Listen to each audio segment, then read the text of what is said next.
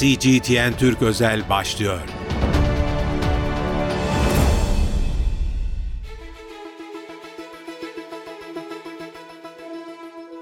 Değerli CGTN Türk takipçileri, CGTN Türk özel programına hoş geldiniz. Gündem Orta Doğu ve Orta Doğu'da Amerika Birleşik Devletleri'nin rolü, bölgeyi nasıl gördüğü, ne yapmak istediği. Gazeteci yazar Mehmet Ali Güller'le konuşacağız. Sayın Güller hoş geldiniz. Hoş bulduk, iyi yayınlar diliyorum. Çok teşekkür ederim. Hızlıca başlayalım şöyle. Ee, bu hafta bir makale yayınlandı. Evet, CIA'nin direktörü William Burns bir makale yazdı ve dikkat çeken şu açıklamada bulundu. 40 yıldır dedi bölge üzerine çalışırım, bölgede çalışırım. Hiç bu kadar patlamaya hazır bir bomba gibi görmemiştim dedi. Neden bu e, satırları kaleme almış olabilir? Evet.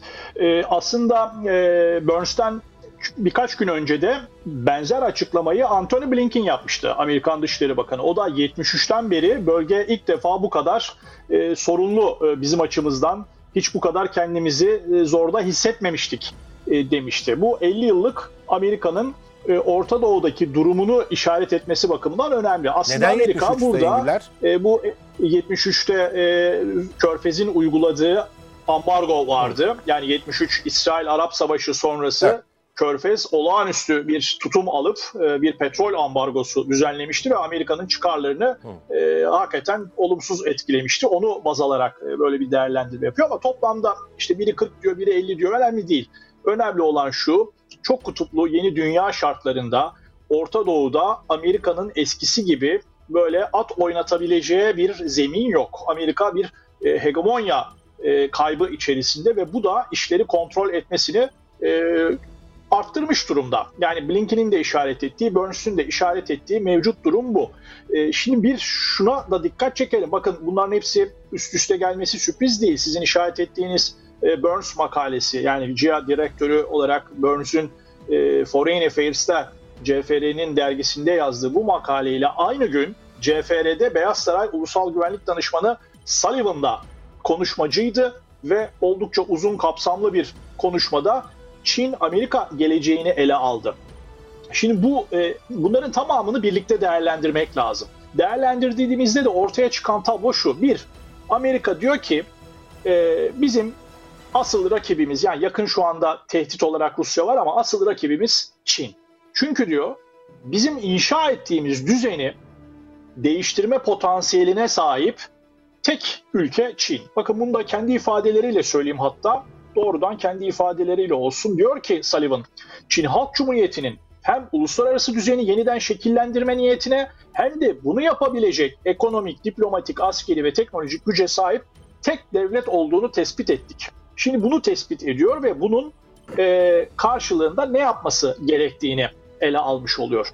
Şimdi Orta Doğu düzeni de bununla ilgili. Yani Amerika küresel bir düzeni e, yavaş yavaş e, istediği şartlarda yürütemezken benzer durum Orta Doğu'da da var. Orta Doğu'da Çin'in doğrudan aktif bir barış e, mimarı olarak Suudi Arabistan ve İran'ı e, barıştırdığı şartlarda elbette Amerika açısından Orta Doğu zora girmiş olacak. E, bölgede kuşak ve yol etkisiyle e, limanların, demir yollarının e, bir ağ haline geldiği ve Çin'le e, işbirliği yapan ülkelerin sayısının arttığı şartlarda elbette Amerika açısından e, Orta Doğu artık eskisi gibi bir Orta Doğu olmayacak. Bu William e, Burns de, burada, Sayın Güler, William Burns da makalesinde diyor ki zaten itiraf ediyor aslında ABD'nin tek güç olduğu dönemi geride bıraktık diyor. Bu çok kutupluluk itirafı. O kesin, o kesin. Yani e, çok çok kutupluluğa başladık. Yani bu adım adım inşa oluyor. Bu kaçınılmaz. Şimdi zaten Amerika yeni stratejisinde artık hani e, tek kutupluluğu sürdürmenin mümkün olmadığını görüyor ama çok kutupluluk içerisinde kendi çıkarlarını nasıl şekillendirebileceği üzerinde duruyor. Bakın aslında bu e, Sullivan'ın e, makalesinde e, konuşmasında da var. Diyor ki e, biz e, Çin'e karşı bir müttefik ağı oluşturmak zorundayız. Bizim Trump'tan devraldığımız Çin stratejisi başarısızdı. Biz müttefiklerden bir ağ kurarak bir Çin stratejisi oluşturuyoruz diyor ve buna neleri ekliyor? E, işte AUKUS'u ekliyor, dörtlüye yükselttik diyor. E, ondan sonra Filipinler, Vietnam, Hindistan, Endonezya ve diğerleriyle ilişkilerimizi geliştirdik diyor. Japonya ve e, Güney Kore ile Camp David'de diyor tarihi bir zirve yaptık. ASEAN'ın yanı sıra Pasifik ada, ada liderleriyle de zirveler düzenledik diyor ve kritik halkayı da şöyle açıklıyor.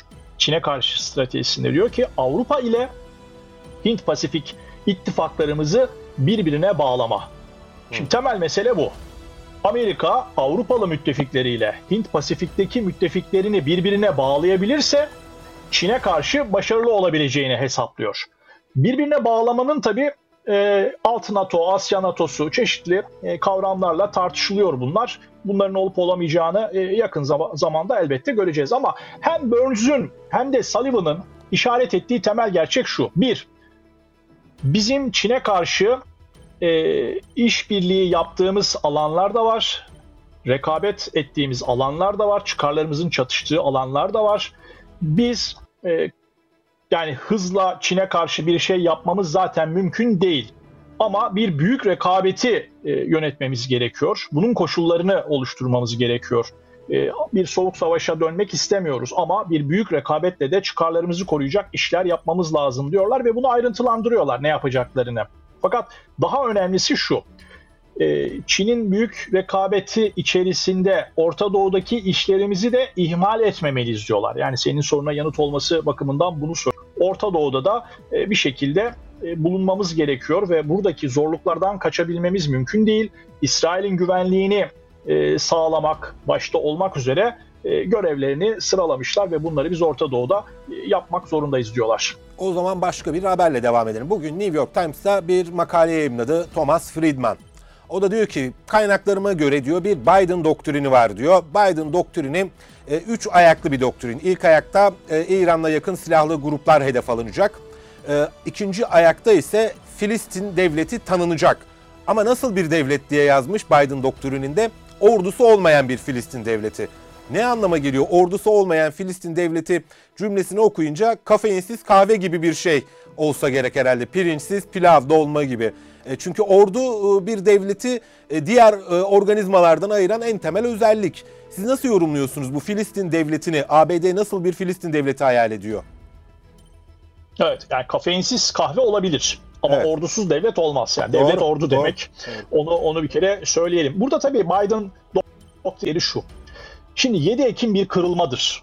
Bir milattır. 7 Ekim'den bu yana anımsayalım. Birlikte beraber çok program yaptık. Temel vurgumuz hep şu oldu. Yani 7 Ekim'le birlikte artık konuşulmayan ölmüş iki devletli çözüm yeniden küllerinden doğdu ve tartışılmaya başlanıyor.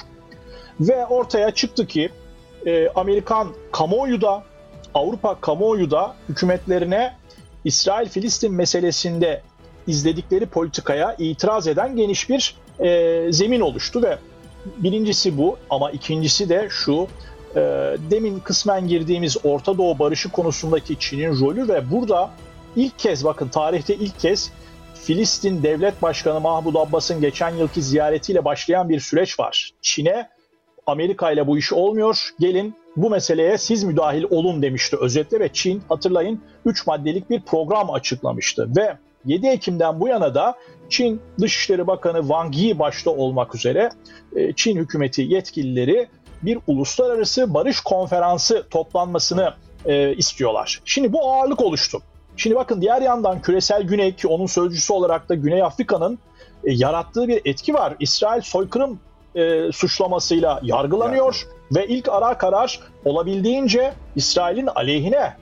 Dolayısıyla e, hem iç hem dış şartlar e, Amerika'yı da sıkıntıya sokmuş durumda. Amerika bu gidişle bu şekilde yürürse e, Körfez ilişkilerini tamamen kaybedebileceğini, Arapları kaybedebileceğini, Orta Doğu'yu kaybedebileceğini görüyor. Ve diğer yandan İran'la e, ve İran'ın etkilediğini düşündüğü kimi direniş örgütleriyle yaşadığı sahada problemler nedeniyle de seçim yılını zor atlatabileceğini düşünüyor. Tablo bu olunca Biden doktrin dedikleri şu. Bir şey kaçınılmazsa biz yapmaya çalışalım ki kendi rengimizi vermiş olalım. Yani kaçınılmaz olarak iki devletli çözümün geldiğini görüyorlar. Ha iki devletli çözüm madem geliyor biz bunu İsrail'in güvenliği için en optimum olacak şekilde biz masayı kuralım ve biz e, kotaralım. Bunun peşindeler.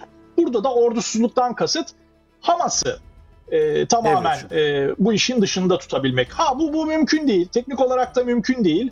E, ama e, burada işte Filistin yönetimini de devreye sokup Gazze'de doğrudan Filistin yönetiminin etkin olacağı bir modelle e, Filistin devletini kurmak, bunun karşılığında İsrail'in güvenliğini garanti altına almak gibi e, bir durum yaratıyorlar. Şimdi bunu tabii Amerika şöyle kullanmak isteyecek ki onun izleri var o üç aşama dediği Friedman'ın da İran'a karşı Arapların İsrail için garantörlüğünü alacak.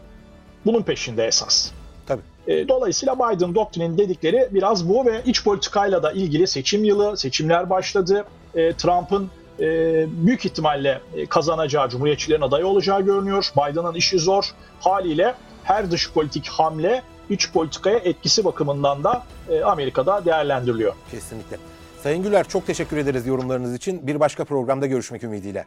Ben teşekkür ederim. İyi yayınlar diliyorum. Değerli CGTN Türk takipçileri ben Gökün Göçmen. Bugün gazeteci yazar Mehmet Ali Güller'le CIA direktörünün makalesini ve aynı zamanda New York Times'ta yer alan e, Biden doktrininin 3 ayağını ele aldık. Bir başka programda görüşmek ümidiyle. Hoşçakalın. CGTN Türk özel sona erdi.